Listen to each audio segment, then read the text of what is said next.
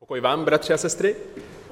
Jsem rád, že jsme se tady dnes mohli sejít k tomu, abychom uctívali, abychom chválili, aby jsme oslavovali našeho Boha a společnými písněmi, tím, že jsme se jako církev modlili a ještě budeme, věřím, tak také studiem a jeho slova. My se nacházíme v 2. kapitole knihy Efeským.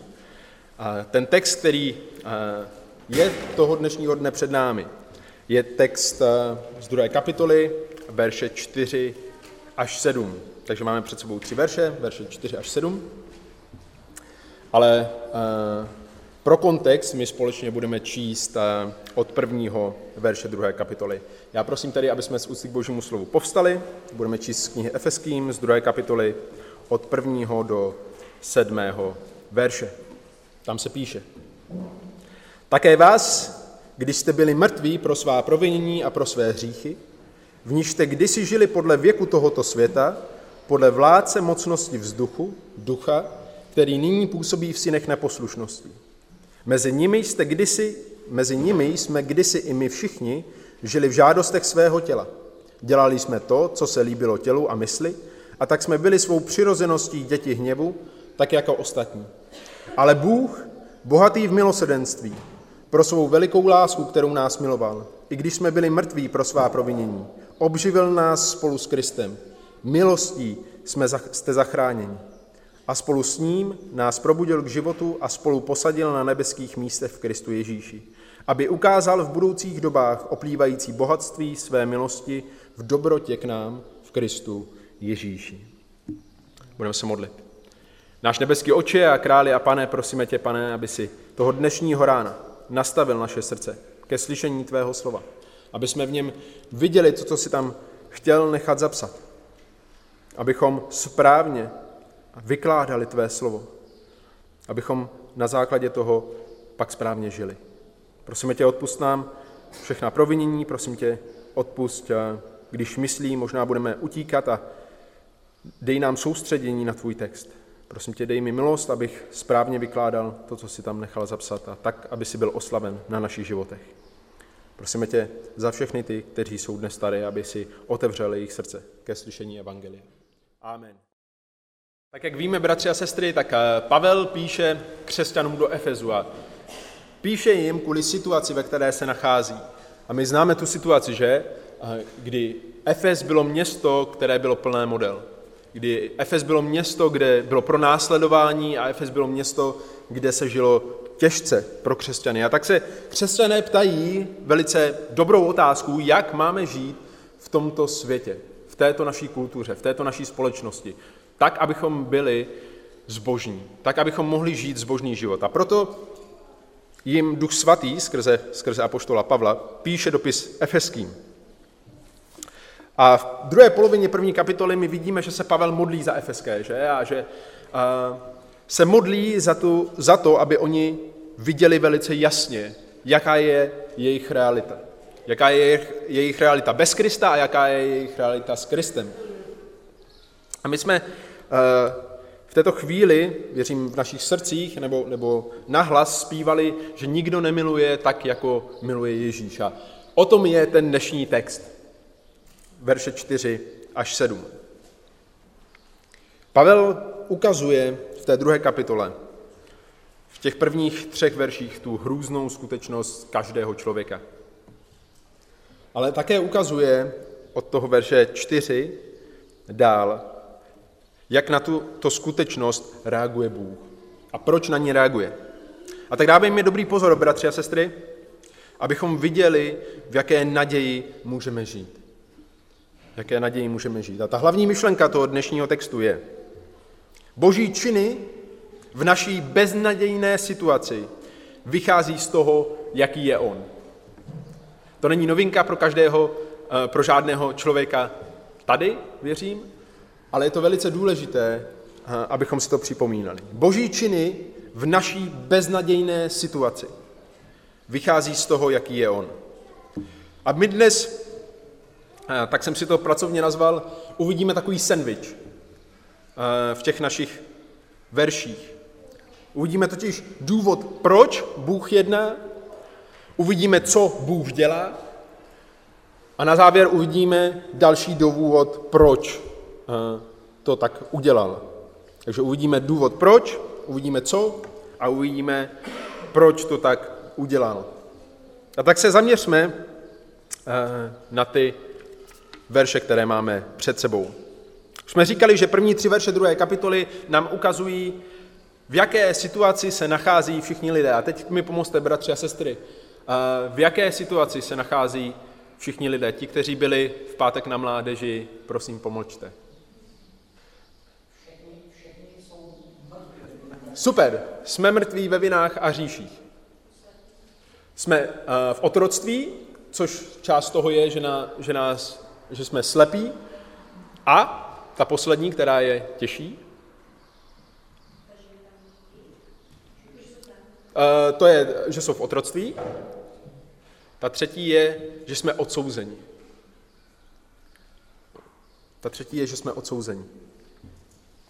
A tak situace každého člověka je tato trojí.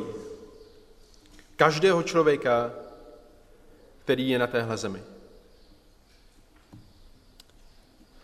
Jak to také popisuje 2. kapitola verše 11 až 12 knihy Efeským, kde se píše: Proto pamatujte, že vy, kdysi pohané tělem, kteří jste byli nazýváni neobřízka těmi, kdo si říkají obřízka, ta byla lidskou rukou činěna na těle, že jste byli v tom času bez Krista, odcizení společenství Izraele, bez účasti na smlouvách zaslíbení, bez naděje a bez Boha na světě. To je to, o čem mluví ty první 3 verše. Byli jsme bez naděje a byli jsme bez Boha na tomto světě. Byli jsme odcizeni jakémukoliv společenství božího lidu. Neměli jsme žádnou účast na zaslíbeních, které Bůh dává. A tak ty první 3 verše opravdu tak vykreslují ten beznadějný obraz každého jednoho člověka na téhle zemi. Že mluvili jsme o tom, že je táhnut jako ten otrok, který je odsouzen a je mrtvý. A pak přichází to, v co doufáme. To, na co čekáme. Začátek toho verše 4. A když končí ten verš 3, tak nezůstává žádná naděje, protože jak jsme si říkali už i minule, tak v tom verši 1 to vzkřísil, které tam máme ve studijním překladu, není. A tak na konci verše 3 pro člověka nezůstává žádná naděje, ale pak přichází verš 4. Ale Bůh.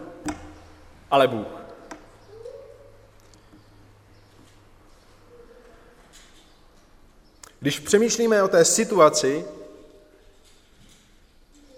kterou popisují ty první 3 verše, tak mě to připomíná jako ten známý příměr, který už jste jistě slyšeli. Kdy člověk leží na zemi a k tomu, aby byl spasen, tak stačí se postavit na nohy, ale jediné, co může použít, jsou své ruce. A tak se člověk chytne a tahá. A je jedno, jak je člověk silný. Ale pokud člověk leží na zemi, tak svou vlastní silou, pokud nemůže použít nic jiného než ruce, se prostě nemůže vytáhnout. Co je potřeba, aby se člověk postavil na nohy ve chvíli, kdy leží takto na zemi? Nějaká síla, která přichází zvenčí, která ho chytne a postaví. Naděje, která přichází zvenčí. To je ta jediná naděje pro člověka, který je popsán v prvních 3 verších. A ta naděje přichází na začátku toho 4. verše. Ale Bůh. Ale Bůh. My jsme takoví, jaké nás popisují ty první 3 verše. Ale dobrá zpráva pro věřící v Efezu a dobrá zpráva, bratře a sestro, pro tebe toho dnešního dne je, že Bůh to tak nenechal. Bohu to nebylo lhostejné, že jsme byli takoví. Bohu to nebylo jedno. A Bůh takový, jak jsme my, není. A my se za chvíli podíváme, co Bůh pro nás udělal. A než se podíváme na to, co Bůh pro nás udělal, vidíme, proč udělal to, co udělal.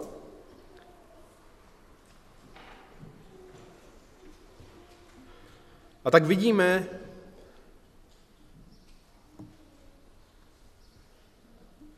že to, co Bůh dělá pro každého jednoho člověka, nevychází z toho, jak jsme my.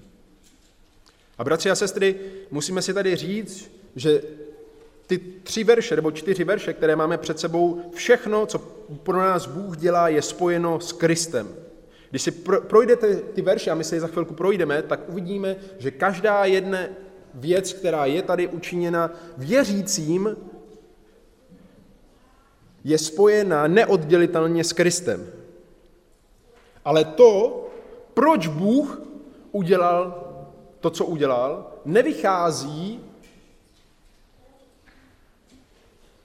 z toho, co pro nás udělal Kristus, ale vychází ze samotné podstaty toho, kdo je Bůh. A tak musíme říct, že Bůh poslal Krista.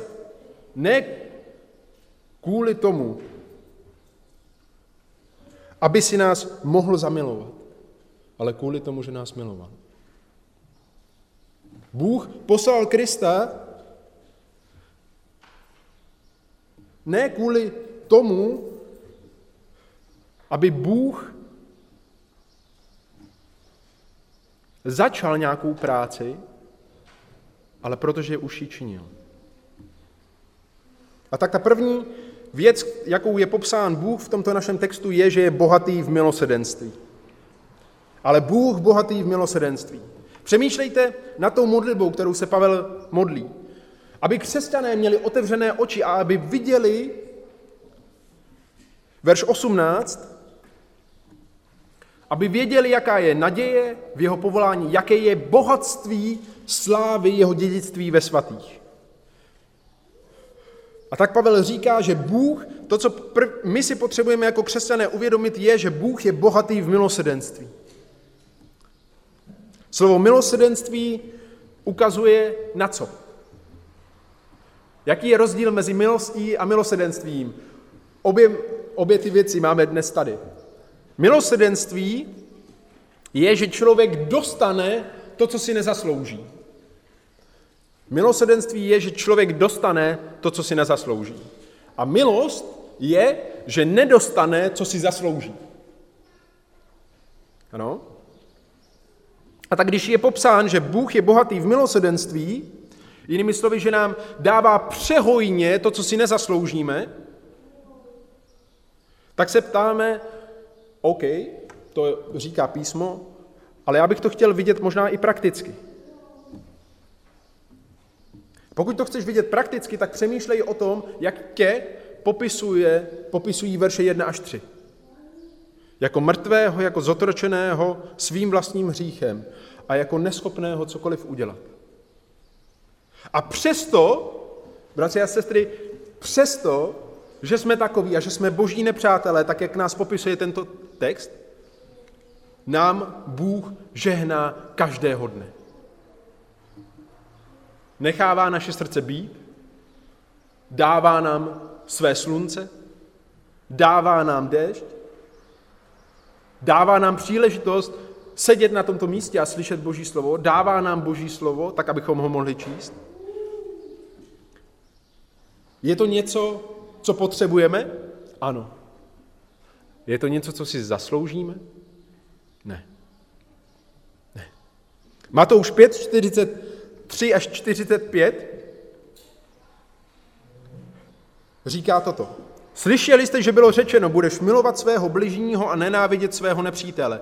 Já však vám pravím, milujte své nepřátele, žehnejte těm, kdo vás proklínají, dobře činíte těm, kdo vás nenávidí a modlete se za ty, kteří vás urážejí a pronásledují, abyste byli syny svého Otce, který je v nebesích. Neboť on nechává své slunce vycházet nad zlými i dobrými a déšť posílá na spravedlivé i nespravedlivé.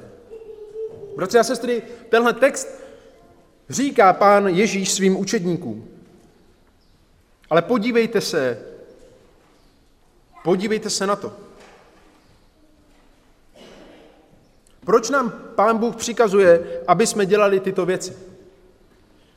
Aby jsme se modlili za své nepřátele, aby jsme je milovali, aby jsme jim žehnali. Aby jsme jim neodpláceli zlým za zlé. Proč to říká?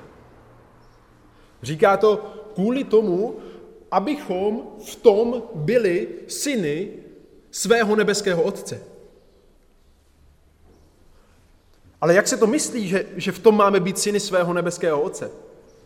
Bratři a sestry, protože když se bavíme o tom, jaký jsme byli a jaký je každý člověk předtím, než se mu dal Kristus poznat v těch verších 1 až 3, tak to jsme my vůči vztahu k Bohu. My jsme jeho nepřátelé, my jsme ti, kdo ho proklínají, my jsme ti, kdo ho nenávidí, my jsme ti, kdo ho urážejí, my jsme ti, kdo ho pronásledují. A Bůh se ve všem tomto stavil vůči nám ve svém milosrdenství. Dával nám všechno, co jsme si nezasloužili. Slunce, déšť, život, děti, všechno, co potřebujeme k životu.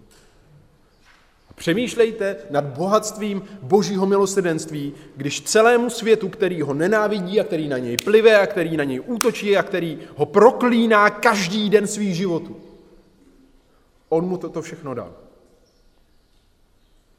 A my se ještě budeme bavit o bohatství jeho milosti, kterou ukázal v Kristu.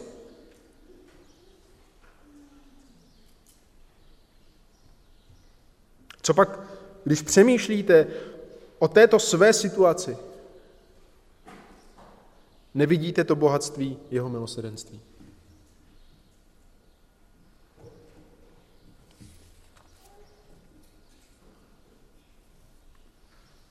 A toto Bůh, který je bohatý v milosrdenství, udělal pro svou velikou lásku, kterou nás miloval, i když jsme byli mrtví pro svá provinění, pro své hříchy. Umíte si představit, bratři a sestry, že byste milovali ty, kteří vás nenávidí a proklínají a pronásledují?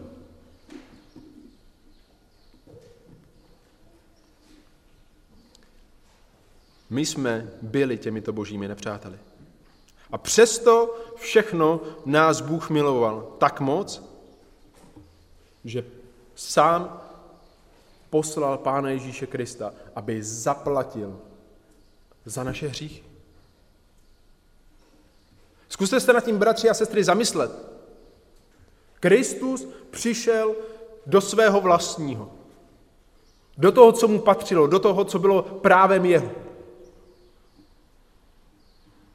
Mezi lidi, kteří ho nenáviděli, proklínali, každý den svých životů žili tak nejlíp, jak umí, v tom, aby se proti němu stavěli.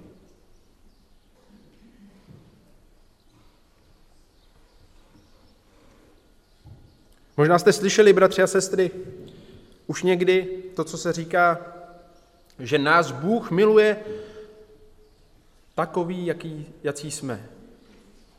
Možná jste už to nikdy slyšeli, ale já vám říkám, bratři a sestry, že to je lež. Písmo mluví o tom, že takoví, jací jsme ve své přirozenosti, jsme božími nepřáteli. Že takoví, jací jsme ve své přirozenosti, jsme pod božím soudem.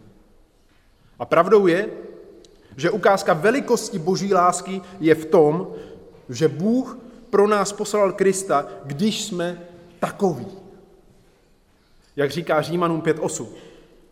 Bůh však projevuje svou lásku k nám tím, že Kristus za nás zemřel, když jsme ještě byli hříšní. I když jsme byli mrtví, i když jsme byli v otroctví, i když jsme byli odsouzení, boží láska se projevila v tu chvíli, když jsme byli takoví. A proto je to láska. Bůh nečekal, až se zlepšíme, Bůh nečekal, až budeme lepší než ti, kteří jsou kolem nás, protože jeho láska, bratři a sestry, nevychází z ničeho, co jsme udělali my, ale vychází z toho, kým je on. A tak nezáleží na člověku, ale vychází ze samotné boží podstaty. A tak to, co můžeme říct a co nám ukazuje písmo vůči boží lásce vůči nám, nebo o boží lásce vůči nám, je to, že nás Bůh miluje navzdory tomu, jací jsme. I když jsme takoví, jací jsme. A to je láska. To je láska. Ale boží láska, bratři a sestry, nikdy nenechává své děti zůstat takové, jaké je Bůh naše. A ve chvíli, kdy Bůh poslal Krista mezi své nepřátele, mezi ti, kteří ho proklínají, mezi ti, kteří ho nenávidí, aby ukázal velikost své lásky, kterou nás miloval, i když jsme byli mrtví pro svá provinění. Aby nás obživil, i když jsme byli mrtví. Aby nás vysvobodil z toho otroctví, i když jsme byli otroky. Byla v tom, že Kristus se nechal ukřižovat a zaplatil za ty naše hříchy.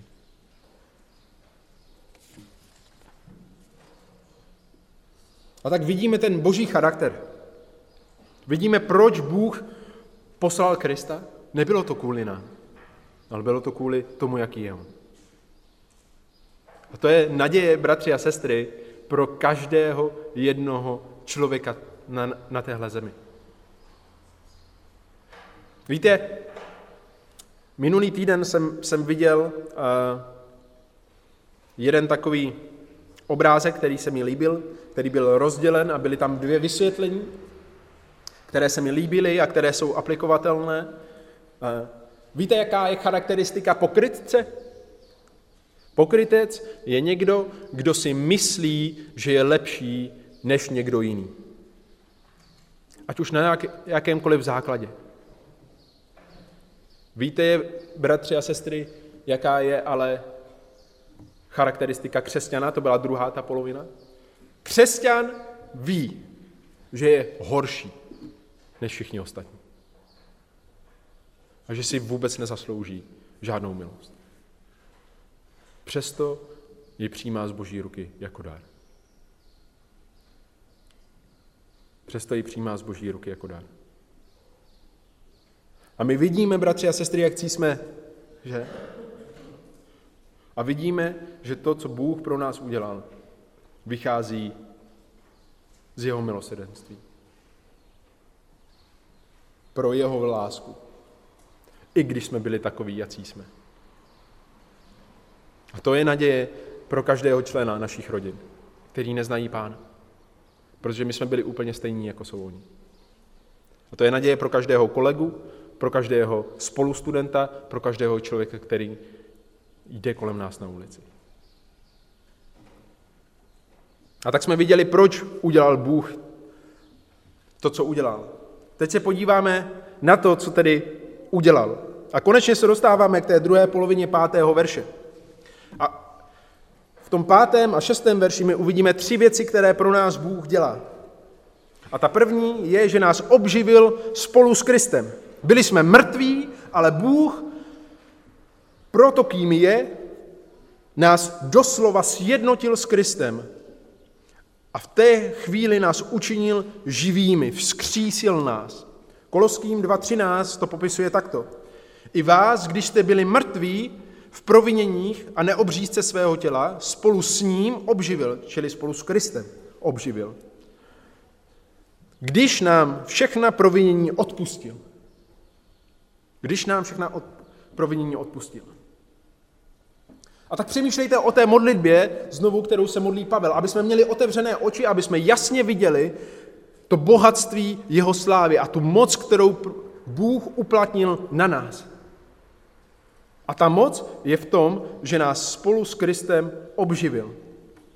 Tak, jak to čteme v 1. kapitole 19. a 20. verši.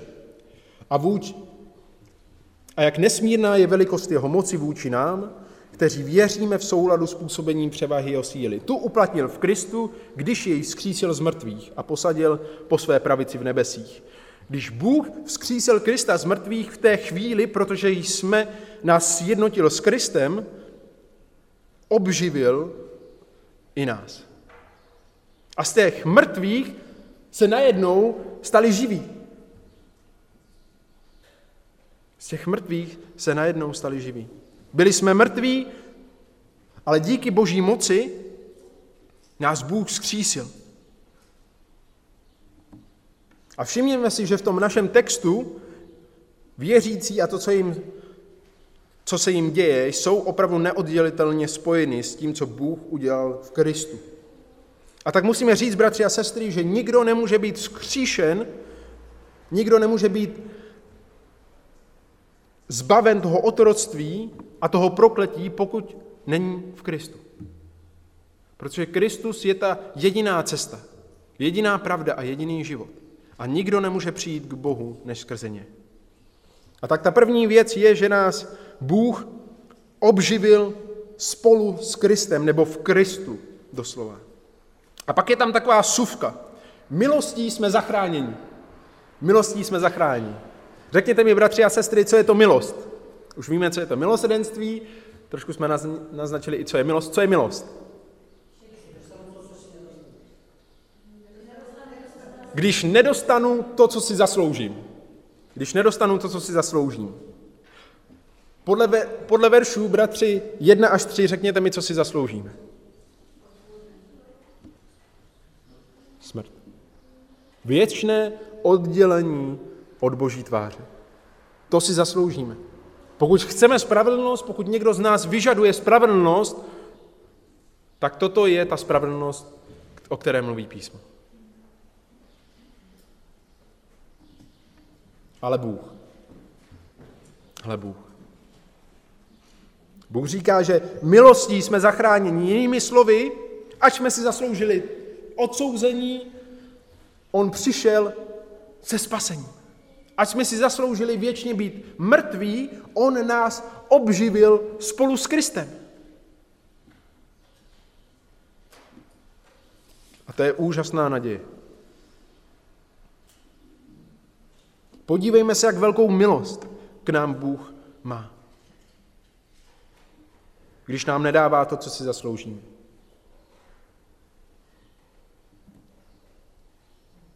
Navíc to také znamená, bratři a sestry, a to si musíme uvědomit, že pro své spasení opravdu nemůžeme nic udělat.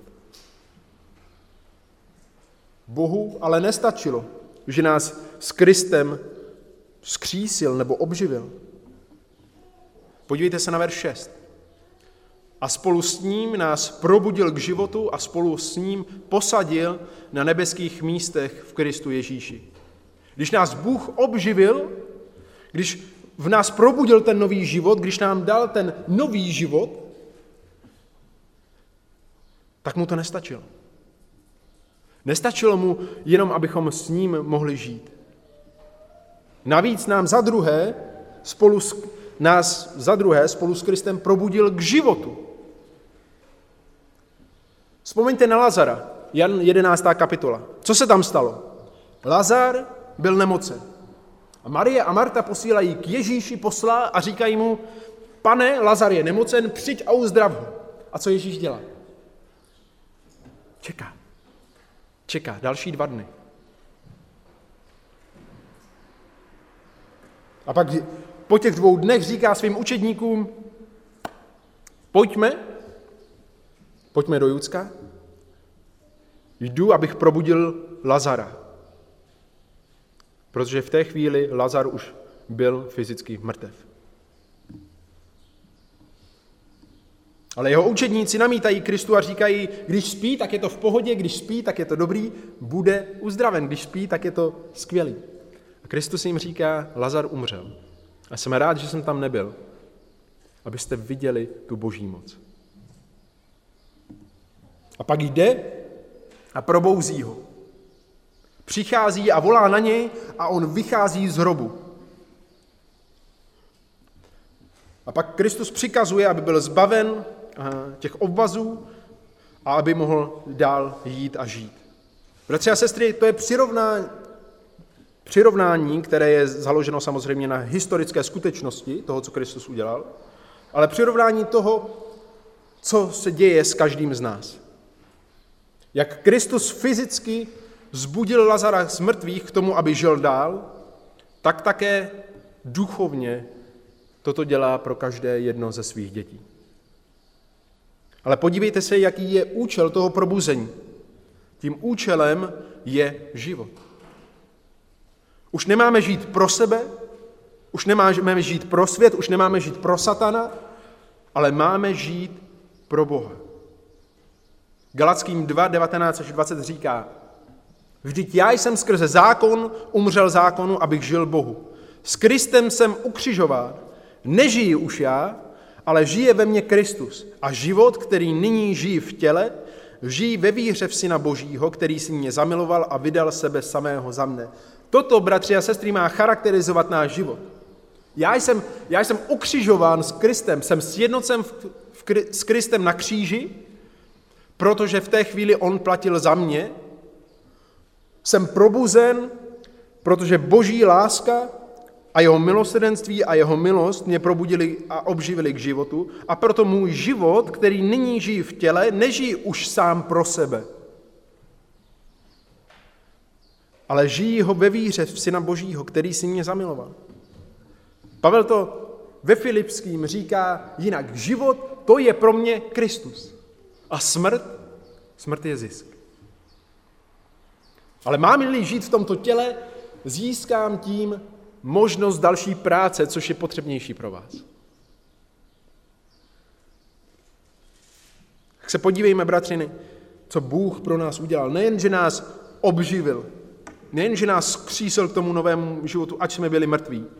On nás vysvobodil z toho otroctví, abychom mohli žít pro něj.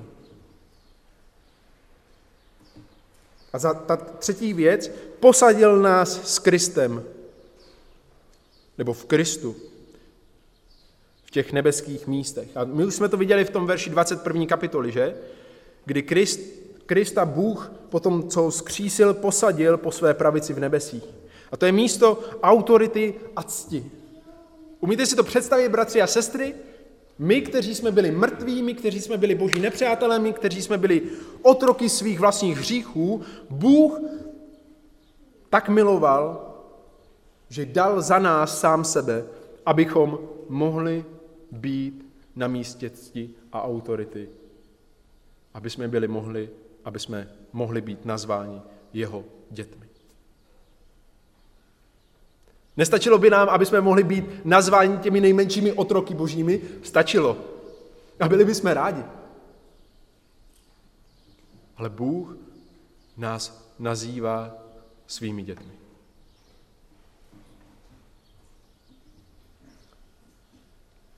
Podívejme se, bratři a sestry, na to, co pro nás Kristus udělal. Na svém těle on učinil to, co jsme my nikdy nebyli schopni udělat. Nikdy jsme se nemohli vytáhnout. Bez ohledu na to, jakou jsme měli sílu. Ale on nejenže přišel, nejenže nás vytáhl, ale ještě nás posadil na místo cti.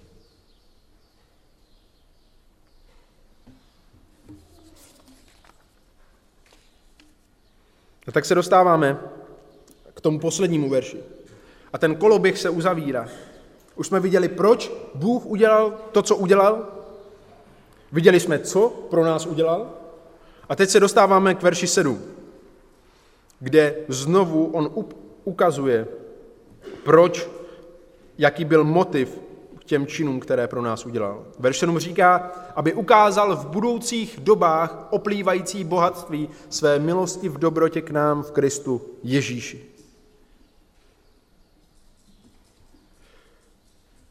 Aby ukázal to, jaký je. Aby ukázal to, jací jsme my. Aby zjevil sám sebe, tak, aby se nikdo nemohl splést. A přemýšlejte, v jaké době žili egyptští, efeští křesťané. V jakém utrpení, v jakém pronásledování, v jakých těžkostech. A Bůh pro ně udělal to, co udělal pro každého jednoho z nás. A to, co říká, je, já chci, aby skrze to, co jsem pro vás udělal, bylo zjevné to, kdo jsem já. Ve všech dalších dobách, ve všech dalších kulturách. Bratři a sestry, Bůh se nikdy nemění. Bůh se nikdy nemění. Je úplně jedno, jestli jsme žili v Efezu v 1. století nebo v Lovosicích v 21. století. Je jedno, jaká byla naše kultura, je jedno, jaké bylo naše prostředí, je jedno, z jaké jsme rodiny. To, co popisují verše 1 až 3 druhé kapitoly, to platí pro každého člověka. A to, co popisují verše 4 až 7, patří pro ty, kterým je to psáno, čili pro křesťanů. To je to, co pro nás Bůh udělal. Bez ohledu na to, kde jsme. A Bůh to udělal právě kvůli tomu, aby na nás ukázal oplývající bohatství své milosti. Oplývající bohatství své milosti.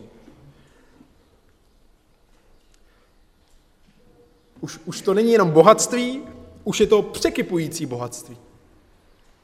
Už je to bohatství milosti, jinými slovy, že jsme nedostali to, co jsme si zasloužili, které přetéká. A pokud to mohl udělat vůči nám, pokud Bůh mohl takto jednat vůči nám, tak může jednat vůči těm, kteří jsou kolem nás. Jan 1, 16 až 17 říká, z jeho plnosti jsme my všichni vzali milost za milostí, neboť zákon byl dán skrze Mojžíše, milost a pravda se stala skrze Ježíše Krista. Tak v Kristu, bratři a sestry, my můžeme přijímat milost, protože z něj bereme tu milost za milostí. Dneska nedostal, co si zasloužil. Dneska nedostal, co si zasloužil. Dneska nedostal, co si zasloužil. Ale dostal milosrdenství.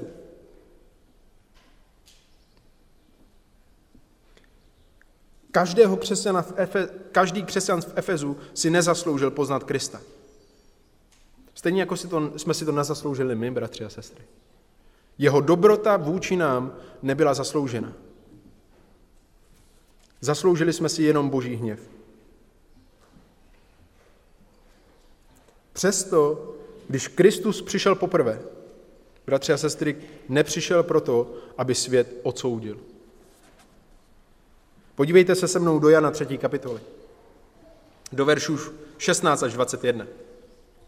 Tam se píše, neboť tak Bůh miluje svět, že dal svého jediného syna, aby žádný, kdo v něho věří, nezahynul, ale měl život věčný. Vždyť Bůh neposlal svého syna na svět, aby svět odsoudil, ale aby byl svět skrze něj zachráněn.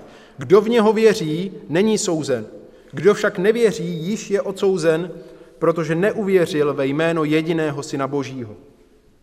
A toto je ten soud, že světlo přišlo na svět, ale lidé si zamilovali více tmu než světlo, protože jejich skutky byly zlé. Neboť každý, kdo jedná zle, nenávidí světlo a nepřichází ke světlu, aby jeho skutky nebyly odhaleny. Kdo však činí pravdu, přichází ke světlu, aby se ukázalo, že jeho skutky jsou vykonány v Bohu. Ano, bratři a sestry, Bůh miluje svět, ale ten svět, který je tady popsán v 16. verši, je ohraničen tou druhou polovinou. Těmi, kdo v něho věří. Bůh miluje ty, kdo v něj věří. To je ten svět, který je tady popsán. Ale ti, kdo nevěří, již jsou odsouzeni. Proč jsou odsouzeni? No, protože jsou mrtví, protože jsou v otroctví a protože jsou odsouzeni. A toto je ten soud, že světlo přišlo na svět. Ale ta boží láska, to jeho milosrdenství, ta jeho milost zůstává. Protože toto Bůh pro nás udělal ve chvíli, kdy jsme ještě byli hříšní. A tak, když přemýšlíte nad tímto textem, nad úžasností a velikostí boží lásky, která vychází z jeho dobroty, která vychází z toho, že on ve své podstatě je dobrý. Zatímco my ne.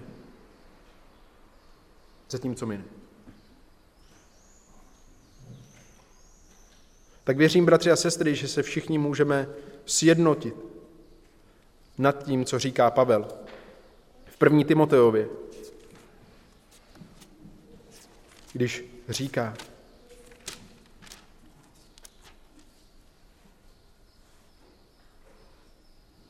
od 15. verše 1. kapitoly. Věrohodné je to slovo a zaslouží si plného přijetí. Kristus Ježíš přišel na svět, aby zachránil hříšníky. Z nich jsem já první.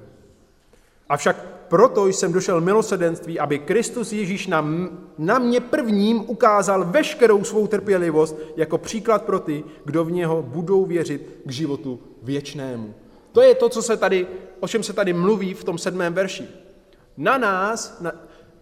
A věřím, že stejně jak já, stejně jako vy, říkáte, když vnímáte své hříchy, že jste první mezi hříšníky.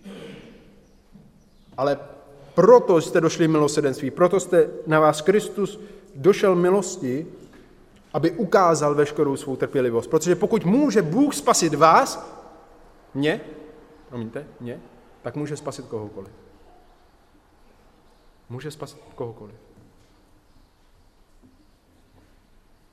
A tak, bratři a sestry, když přemýšlíme o tom, co Kristus pro nás udělal, a když přemýšlíme o tom, jací jsme, když přemýšlíme o té Kristově lásce, navzdory tomu, jací jsme, když přemýšlíme o jeho milosrdenství a jeho milosti, co pak to v nás nepůsobí soucit? Soucit s těmi, kteří jsou kolem nás. Soucit s těmi, kteří jdou pořád do zahynutí, protože jsou v otroctví. Stejně jako jsme byli my. Tak žijeme tak, abychom mohli být tím světlem. Žijeme tak, aby když oni uvidí nás, aby viděli to přehojné milosrdenství Boží a přehojnou milost. Aby mohli vidět to světlo, kterým je Kristus. To je má modlitba. To je má naděje toho dnešního rána. Amen.